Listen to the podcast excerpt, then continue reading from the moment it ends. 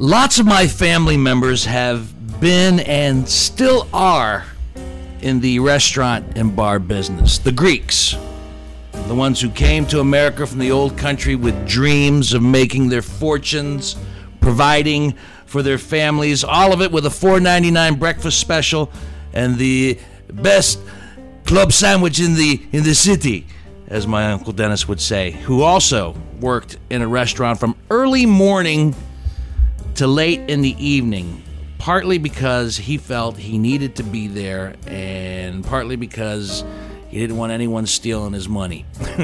Yeah, he felt he had to watch the register the whole time. His kids followed suit and opened up bars and restaurants with the same work ethic. In fact, in Indiana, where they live, you can go to a Dino's restaurant. That is, in fact, my family. My father had a chance to go into the restaurant business with my uncle back in the day, but my father didn't see the restaurant business in his future, so to speak. He found other shortcuts in life to make his way in the world, which will be fodder for another podcast for another time. Me? Yes. I have been approached about opening a joint, a bar, with a, limited small menu. It would be a huge mistake, my friends. On paper, it makes sense, given all the people I know and the various drinking circles I've been in, but I'd have to give the place an Irish or English pub kind of name, and I came up with one, The Running Tab, because that's what I envision. Dean, put that round on my tab, okay? Yep, you're good. It would be the shortest and greatest run of a bar ever. Welcome to Whiskey Business, a podcast not so much about whiskey as it is one with whiskey. I am your host, Dino Tripodos, along with my producer extraordinaire, Greg Hansberry. Nice to see you, my friend. And I should mention that we are also videotaping this particular podcast as well for an upcoming YouTube channel. Man, I'm telling you, when we go in deep, we go in all the way, right? Yeah. We got a Facebook page, and we went to Instagram. Yeah, we got an Instagram account now? YouTube? Now we got my friend who I collaborate with in films, John Whitney, who said, "Can we do a YouTube thing?" And let me try. And we're letting him to come in and do this. So all the platforms, all the digital platforms, we're taking over the world. Maybe not the world. Our guest bottle is Jameson's back-to-back Irish whiskeys, Hansberry.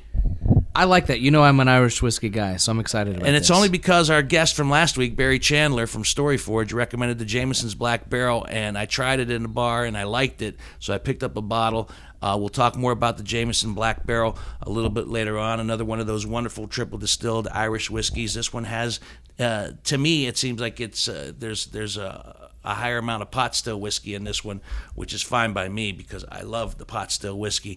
But we'll talk more about the Black Barrel. It's sweet right off the bat. It's very sweet. You like it? Yeah, you like good. It? It's got some nice notes in it, and we'll get into those notes a little bit later because my guest is a restaurant bar owner. The Opa Grill and Tavern in Delaware, Ohio, is owned by Genti Kochi. Yes, sir. Genti Kochi, which is what? I'm a first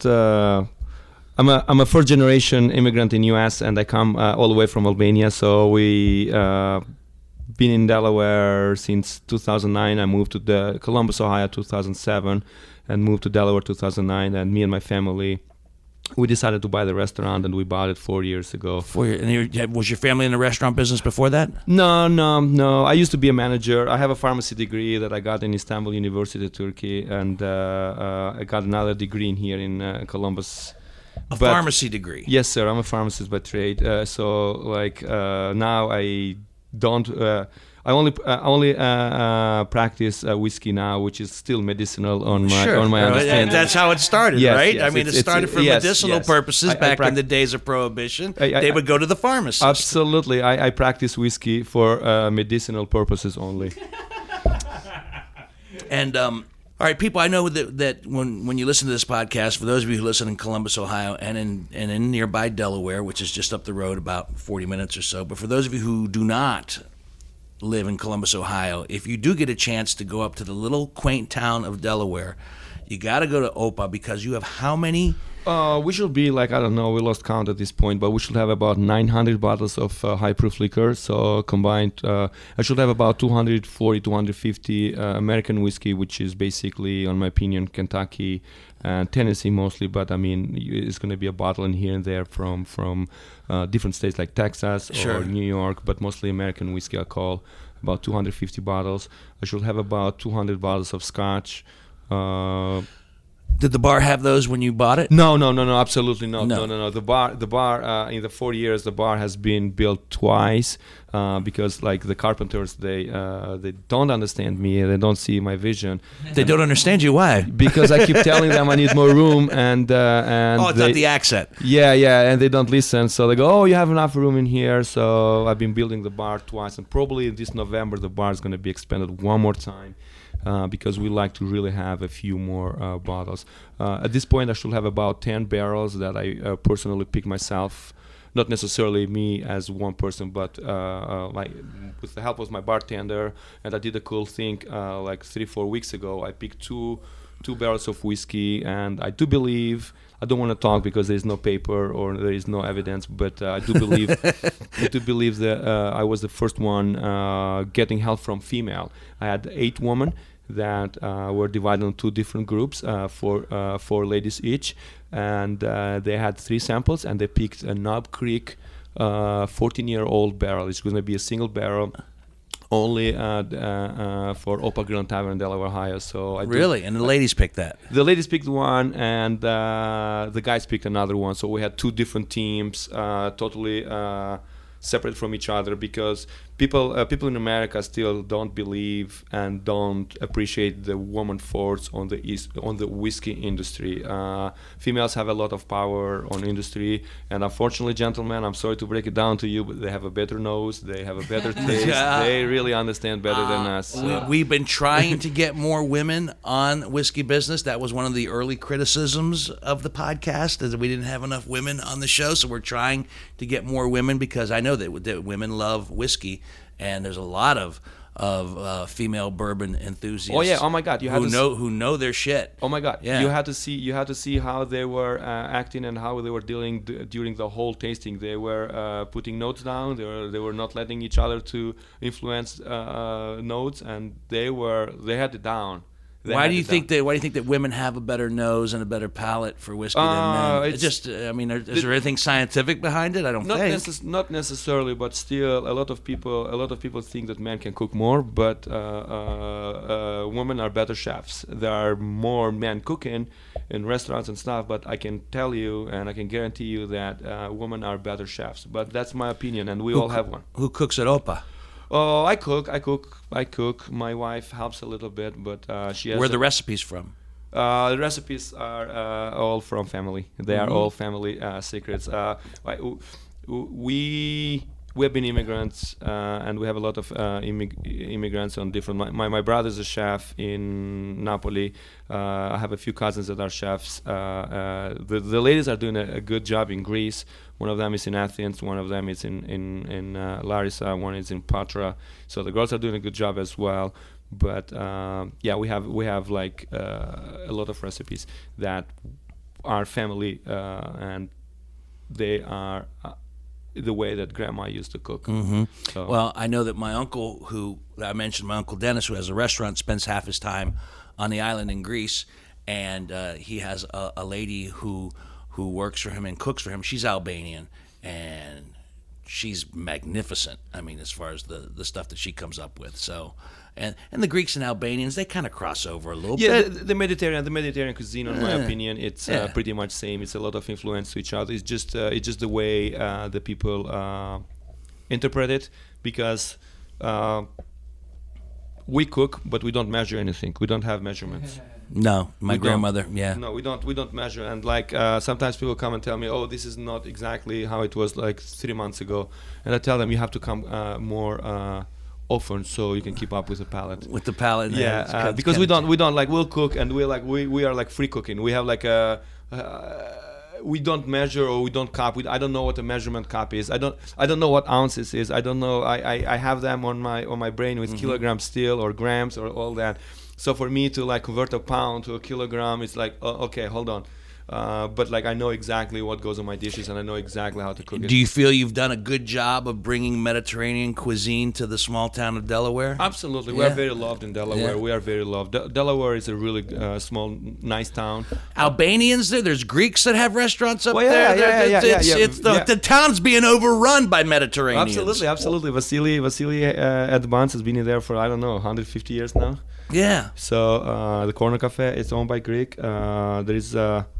a friend of mine just he's not cooking it there though. He just opened a gelato shop. He and his wife they've been in Italy for like 12 years, so they do Italian style gelato. Oh, nice. Yeah. Nice. So we have a lot of Mediterranean guys that have businesses in like food industry in downtown Delaware. Where did your love for whiskey come from? Oh yeah. Well, when I was 3 or 4, I guess. I don't know. I had issues with my teeth and all that. So it was cheaper to get some scotch on your gums than go to a dentist or I don't know whatever. So yeah, been drinking a little bit, and college helped. College help? Did you go to college here or back there? Right. I went to Istanbul. I had the chance to study abroad, and I studied pharmacy in Istanbul University. I was in there for a period of time.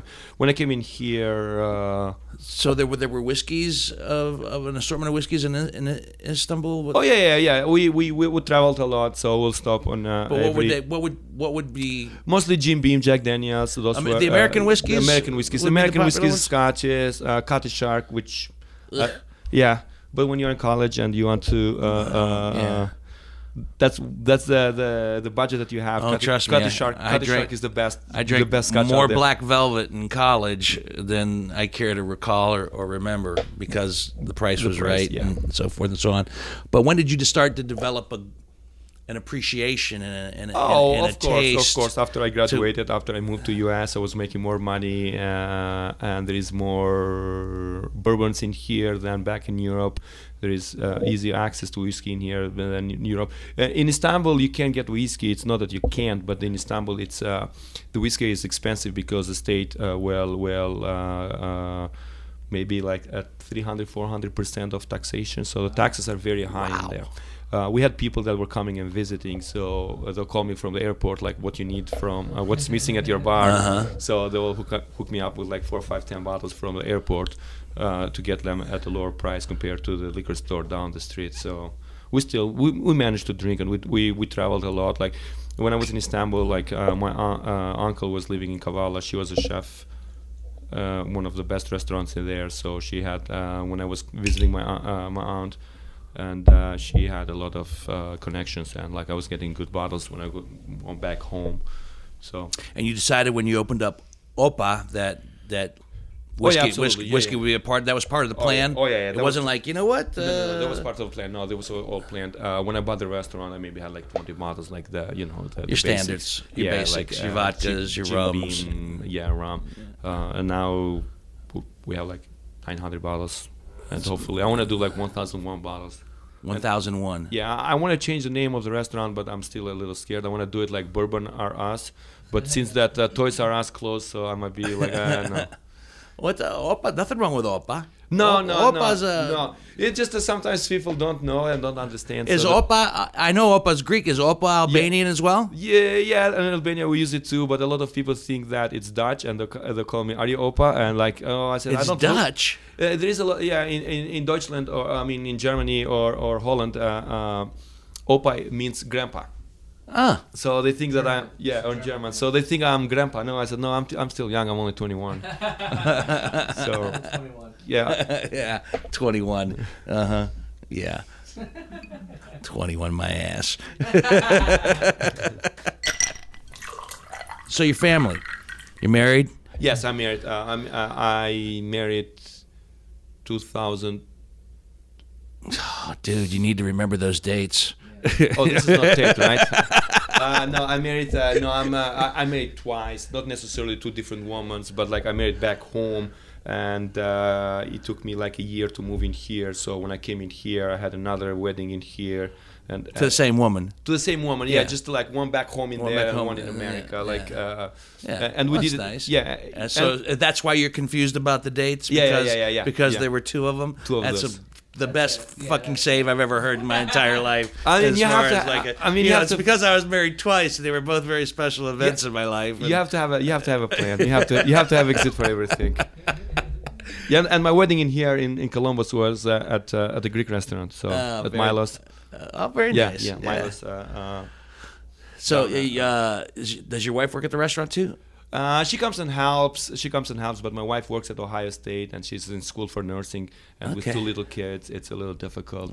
Yeah. So she's helping out whenever she can. Yeah, I mean, I'm at the restaurant 24/7. So what is that? My uncle was the same way. What is it? Why do you feel you need to be there 24/7? What is it about that work ethic that seems to be part of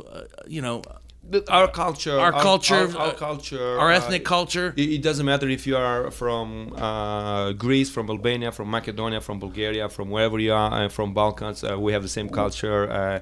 I just laugh at people, and I just when people don't understand the culture, I go, we pretty much are same. We just have borders. We just have a different language, but pretty much we are like same. It's like from you going from here to Kentucky. But where does the work ethic come from? Not necessarily work ethic. I will say, on my opinion, that this is like a culture that we are successful with restaurants in here, not because we have the best club in town, right? But it's because we are in there present at all time, and we're very friendly with people, and people, that's why they come.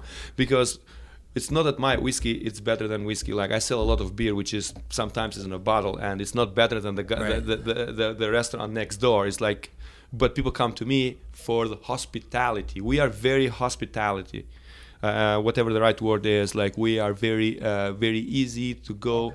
Welcoming, yeah. And that's why people come back. That's what people want. That's why we have to be at the restaurant. They feel like they go in and they know you. They know. Oh yeah, absolutely. So they feel like they're coming home. That's not it's not unfamiliar. Exactly, and that's why that's part of the success of my uncle's restaurant. I agree. Yeah, that's why he had regular people come in for breakfast, lunch, and dinner, and he knew everybody. And he knew everybody's name. We know everybody's name. We know what they drink. Most of the time, we don't give people menus. It's not that we don't want to give them menus, but we know what they eat, and we don't ask them questions. Mm-hmm. Like, this is what you eat. You want well done hamburger, you want no tomatoes, and you want extra onions, and this is how you are. Sometimes I ask that they want a extra well done hamburger, and we just laugh at them. Why do you want to pay us to burn your food? Yeah. But they pay, so we're happy. It's okay. And it is the hospitality. It's like people come not necessarily for our food or for our whiskeys, but people also come for our faces, because they know that we're going to be in there, and they know that we're going to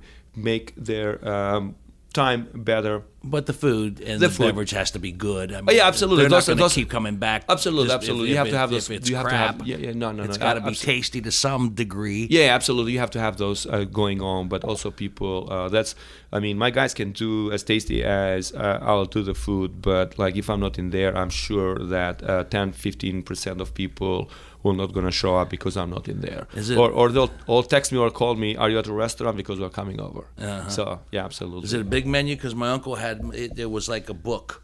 His menu, because he was kind of diner like. Yeah. And that we have about 3 pages. And I'm trying to trim it down a little bit. 2 pages for breakfast, mm-hmm. and 3 pages for lunch, and it was the 4 pages for dinner, and then it was a cocktail menu, and I mean typical Greek, typical Mediterranean restaurants, and they want to serve it all. Oh yeah. And they can do it all. Like, I know Greek restaurants in here, or Albanian restaurants, or Macedonian restaurants that are like so good, and they serve it all. What I found out when we were talking before the podcast was that your brother-in-law owns the breakfast joint that I go to. George's Beach Well Diner. George's Beach Well Diner. Yeah, that's your brother-in-law. Yeah. And that's another guy that's always working hard and is there 24/7. Well, but he's smart. He's smart. He's done in the afternoon. He only works out. He only works lunch, and breakfast, lunch, and done at 3 o'clock. He'll go around and drink a beer or race cars. Yeah. He's on to something. Yeah. He's he had it better, but he got the restaurant before. He has been. Oh my God, he has been working in restaurants probably. My daughter is 8 now. He bought the restaurant 10 days before my daughter was born, so he worked for Tommy's Diner for another 10 years. So 18 years on the restaurant business. He learned everything down at Tommy's Diner. Yeah, he worked for Tommy's for like Tommy's 10 years. Tommy's is a great place too. He has a really good, great place. When I was working, I started my first job in US was at Mont Carmel West. So we're going stopping in there for after lunches, like late lunches, because you never can get in there. Gonna have to hashtag all these places Hansberry and put them down so people can check them out. I want to go because they're all great places. Oh Tommy's has been around forever. Tommy's Diner, I do believe at this point should be like 32, 34 years or maybe more. And George's used to be Ruby's. The place has been in there, had changed a few times, hands, but George bought it like 10 years ago, and he's done well with it. Oh yeah, he's a good cook. He can cook eggs. It's a good.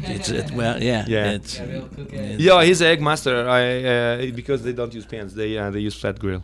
They do. They do the eggs on a flat top. I mean, I can cook eggs, but I need to have a pan. You get it. But he'll do them flat top. Flat top on the grill. And having a runny egg flat top on the grill is not as easy as on the pan. I have a much better appreciation now for my eggs than I ever had before. What did your family do back in Albania? My mom and my dad, they're both teachers. What kind of teachers? My mom, it's a elementary school, and my dad used to be a school principal, but my dad taught math and physics. So when you decided to go into the pharmacy, were they pleased with that path? My grandma wanted me to be a doctor, so when she gets old, somebody has to take care of her. But I was not as smart enough, so I couldn't get I had to do some exams and some stuff to be able to go and study to Turkey. So I wasn't placed on a school for a doctor. The best I could done was for a pharmacy. So, and there were 160 people in the class, and there were four foreigner students. It was me. It was a Greek girl from Kavala. And there was a guy from Azerbaijan, and there was another girl from Iran. So it was like only four. That was one that what they got from foreigners. So it was like really hard to get on. Is the whole family here now? Mother, father, or their mother, father? No, they're back home. They stay in Albania. Yeah. My mom wasn't here back in there, helped with the kids. My dad comes and goes, but they go, no, we don't like it in there. People in there drive crazy. They don't know how to drive. Here in America. Yeah, and they go, we don't speak the language, and there is not good coffee shops in America. So they go, go back to where they're comfortable. Yeah, because they want to Greek, like Turkish coffee or Greek coffee, like depending on what sides, what parts of Balkans you go, they have different names for the same coffee. Some of them will call it Ellinikó, some of them will call it Turkish coffee. Yeah, Turkikó, Ellinikó. Yeah. So it's really funny. My dad goes, which is better? The same coffee, right? Same coffee. But they call it Ellinikó and Turkikó. Yeah. I've always when I was growing up, it was always considered. I always thought it was Turkish coffee that the Greeks were. And then I had an aunt who would. Do you have anybody in your family that can read the cups? Yeah. I can read them too, but I need another like 3 whiskeys. Can you seriously? Or can you read them? No, but anybody in your family read them? No, we don't. I don't have anybody. But like my aunt could. When I was in Istanbul, all the girls and all their moms and dads and like my goodness, everybody could read a cup. Most of the time they'll tell you like. And basically, you take the what's left of the grounds, you tip the cup over, down, it makes a pattern, and they can like shapes and stuff. Then they read the pattern, what's in there, and they'll tell you what or who might be coming into your future, etc. But most of the time, they know you and they know your life and all that. So most of the time, they bullshit you and you go with it. I mean, there's nothing else better to do. I can't remember one time before. It was right before I took the job in radio back in the early 90s, and I was in Greece, and my aunt said, "Enas kondros thanisti zoisa," which means there's a fat man in your life that's bringing you an offer. And I gotta admit, I went, well, whatever, because I was doing stand-up and fine, okay. But then when I went to Columbus and interviewed and took the job, son of a bitch, it was a fat man. It was a fat man with a contract. And I thought about that that damn cup. And like, she was right. There is a lot of people that can read them right and they can find things, but most of people want to do it just for fun. So most of that is like they're just messing with you. Yeah, I can read the cup. Yeah, yeah. We'll have some, yeah. We'll have some Turkish. We'll have some Turkish coffee. We'll have some Turkish coffee, and I'll tell you in the future if that shit. Yeah, we'll do it. Yeah, I'll tell you future. I'll let you know what's going on in your other one. Yeah, it's all good. It's all good. You're gonna be a very, very wealthy young man. Your parents, were they pleased? Are they pleased now that you're in the restaurant business? Yeah, absolutely. I mean, do they? You know, they're not disappointed. No. Are they not disappointed because you're successful? If the restaurant had not been successful and is not successful, do you think they would have said, you should have stuck with pharmacy? I was not able to practice pharmacy in U.S. I needed more exams and more time and all that. And when I moved in here, I said, I don't have any more time. I really need to, when I moved in here, I was 27. I was not 17 anymore. So I needed to work more. I was working 2 jobs. I didn't have the time and was a lot of money to transfer the degree and do some exams and there was a lot of time consuming, so I gave up and started working in a hospital. And a short period of time, maybe 3 years, 4 years, I was the manager of the department. And that could have been a great job. That could have continued to be a good job. Yeah, but I mean, what made you want to go into the restaurant business? I was working still. A hospital, I was working 16 hours a day instead of 8 hours that I was getting paid, because I wanted to make sure that everything was done correctly. It's very difficult. It's like. So once again, the same work ethic you had in the hospital work switched over to the restaurant world. I wanted to make sure that everything is done correctly. I want to make sure that all my cases are ready for tomorrow surgery and this and that. So all department had a lot of issues, a lot of things breaks and you have to fix and so on.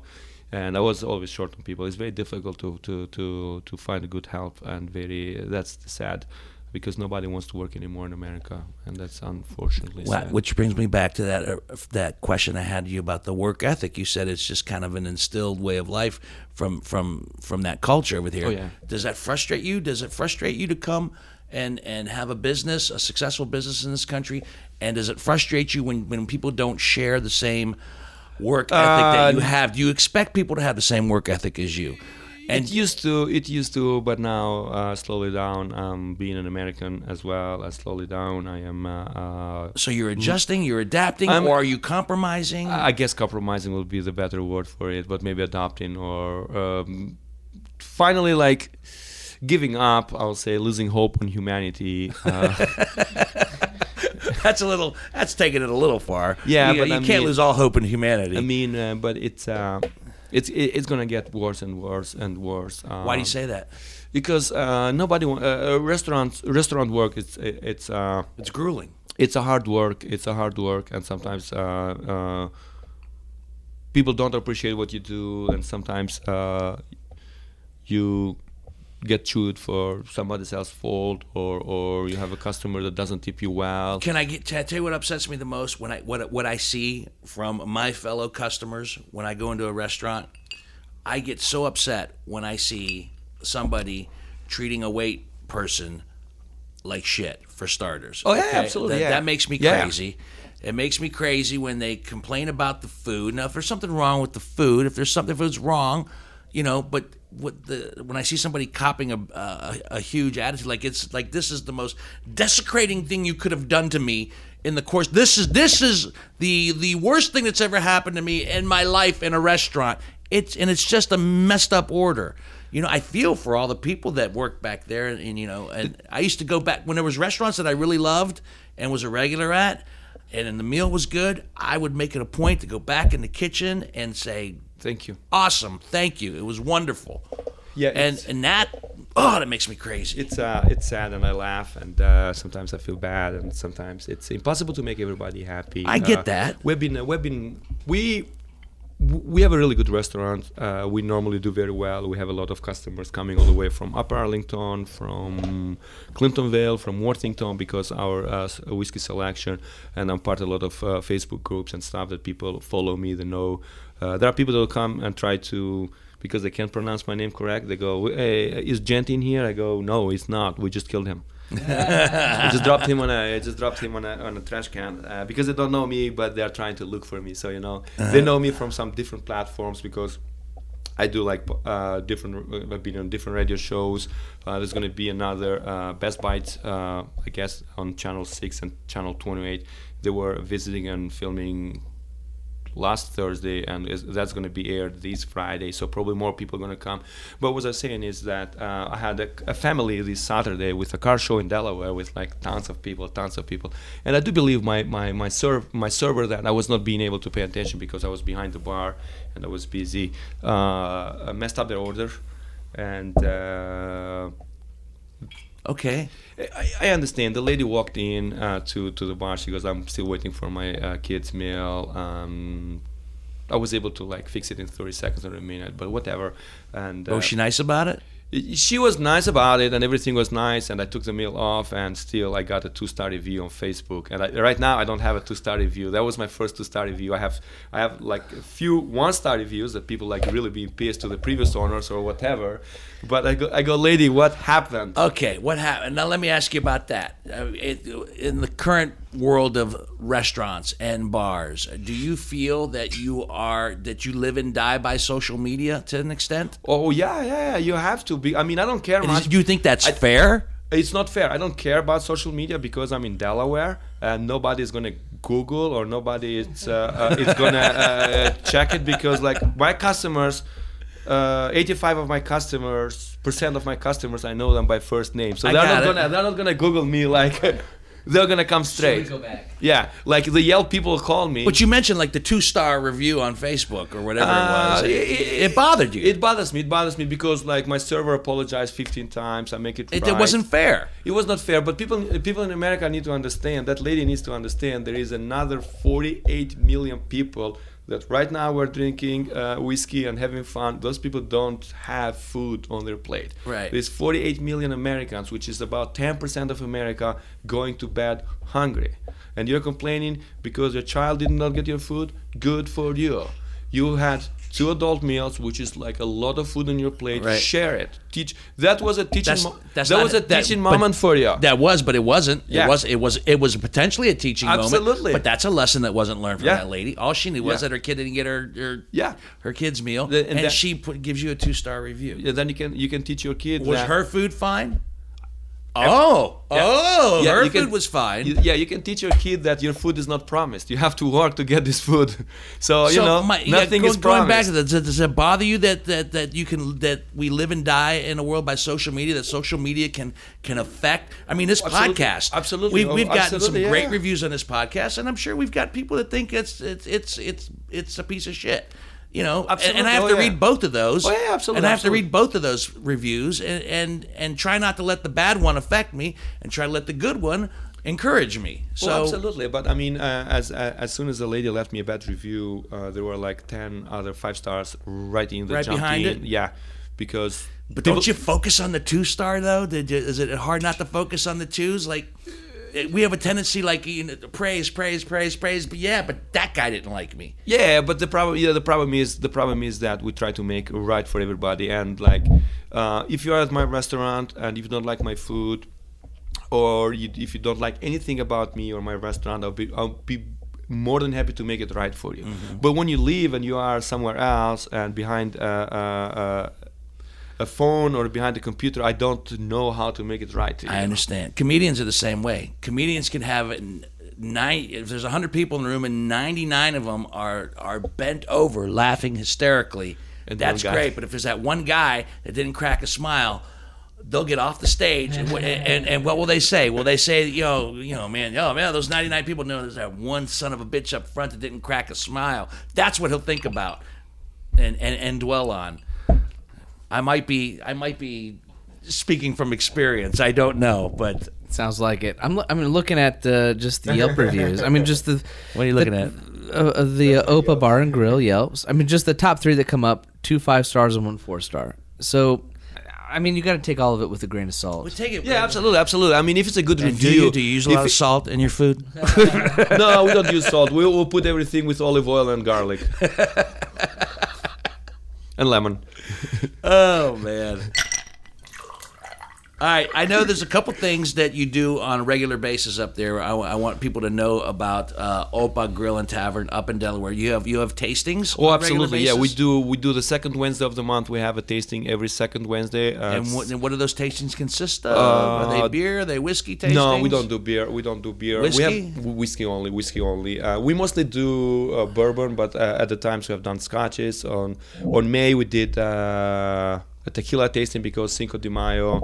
On March we'll do Irish whiskeys and we pair them with beer. So we do different things. Sometimes we'll pair bourbon with cheese. Sometimes we'll pair scotch with chocolate.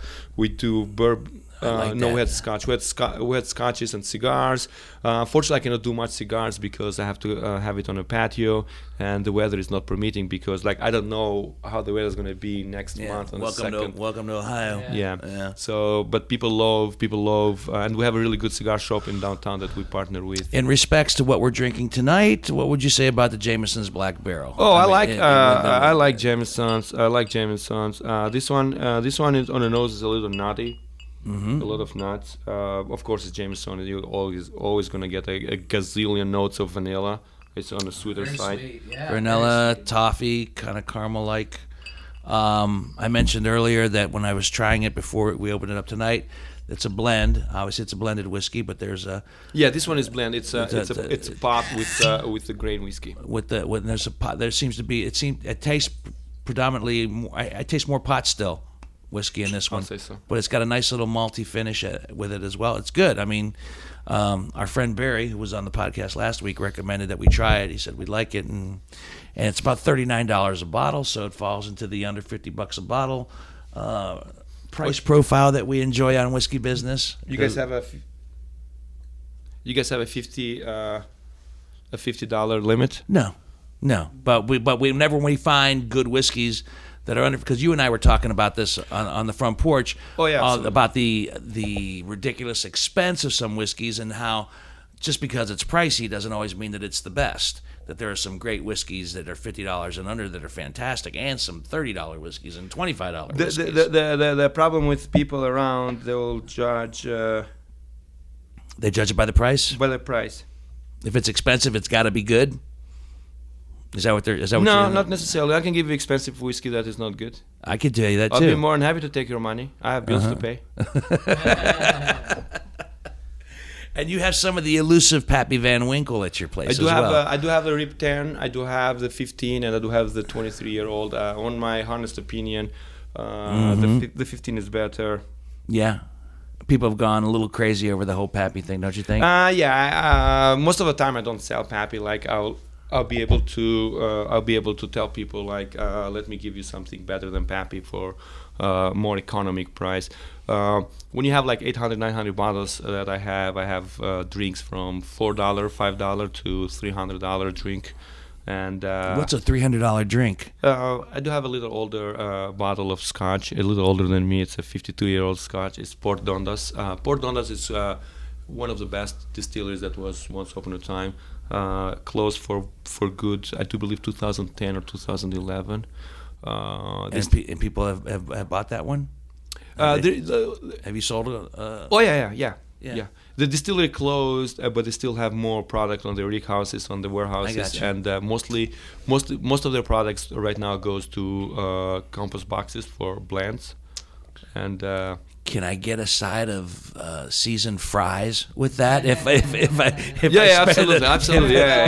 the $300 Scotch whiskey, we get you some a lot of Greek fries. All right, our guest has been Genti Kochi. Yeah, perfect. Yep, I got it right. Yep. Well, that's the Mediterranean in me. His place of business is the Opa Grill and Tavern up in Delaware, Ohio. Just a short little skip and a jump from Columbus. But if you are listening outside of the Ohio area and you do come to Ohio and you like whiskey and you like good food, you'd probably be doing yourself a big-time favor by popping in at Opa Grill. And I notice that your hours are flexible. You say 9 o'clock, but if you're in there having a good time and drinking, you're staying open. Absolutely, yeah. We can stay open. It's the Mediterranean way. We can stay open till 1 o'clock. I have a D3, so I have to be closed by 1. I cannot sell after 1 o'clock. But do what they do in Ireland, like we did. We talked about in the podcast last. Do the lock-in. Yeah. You know, lock the doors, close the shutters, and boom. And boom.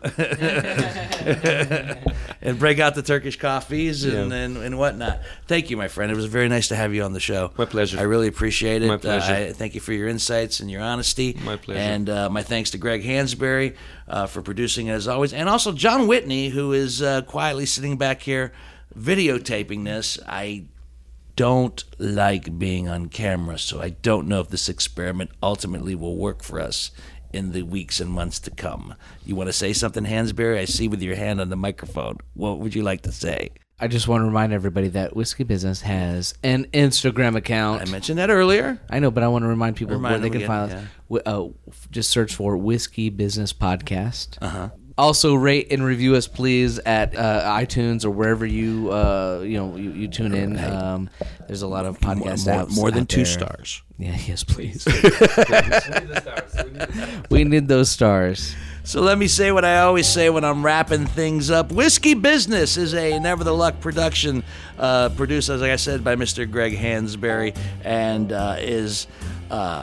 the opinions and thoughts and processes on Whiskey Business are those of me, your host, Dino Tripodos, and my guests, and sometimes reluctant guests, and are never meant to offend, only to inform, educate, and ultimately entertain. And so, until the next bottle, see ya.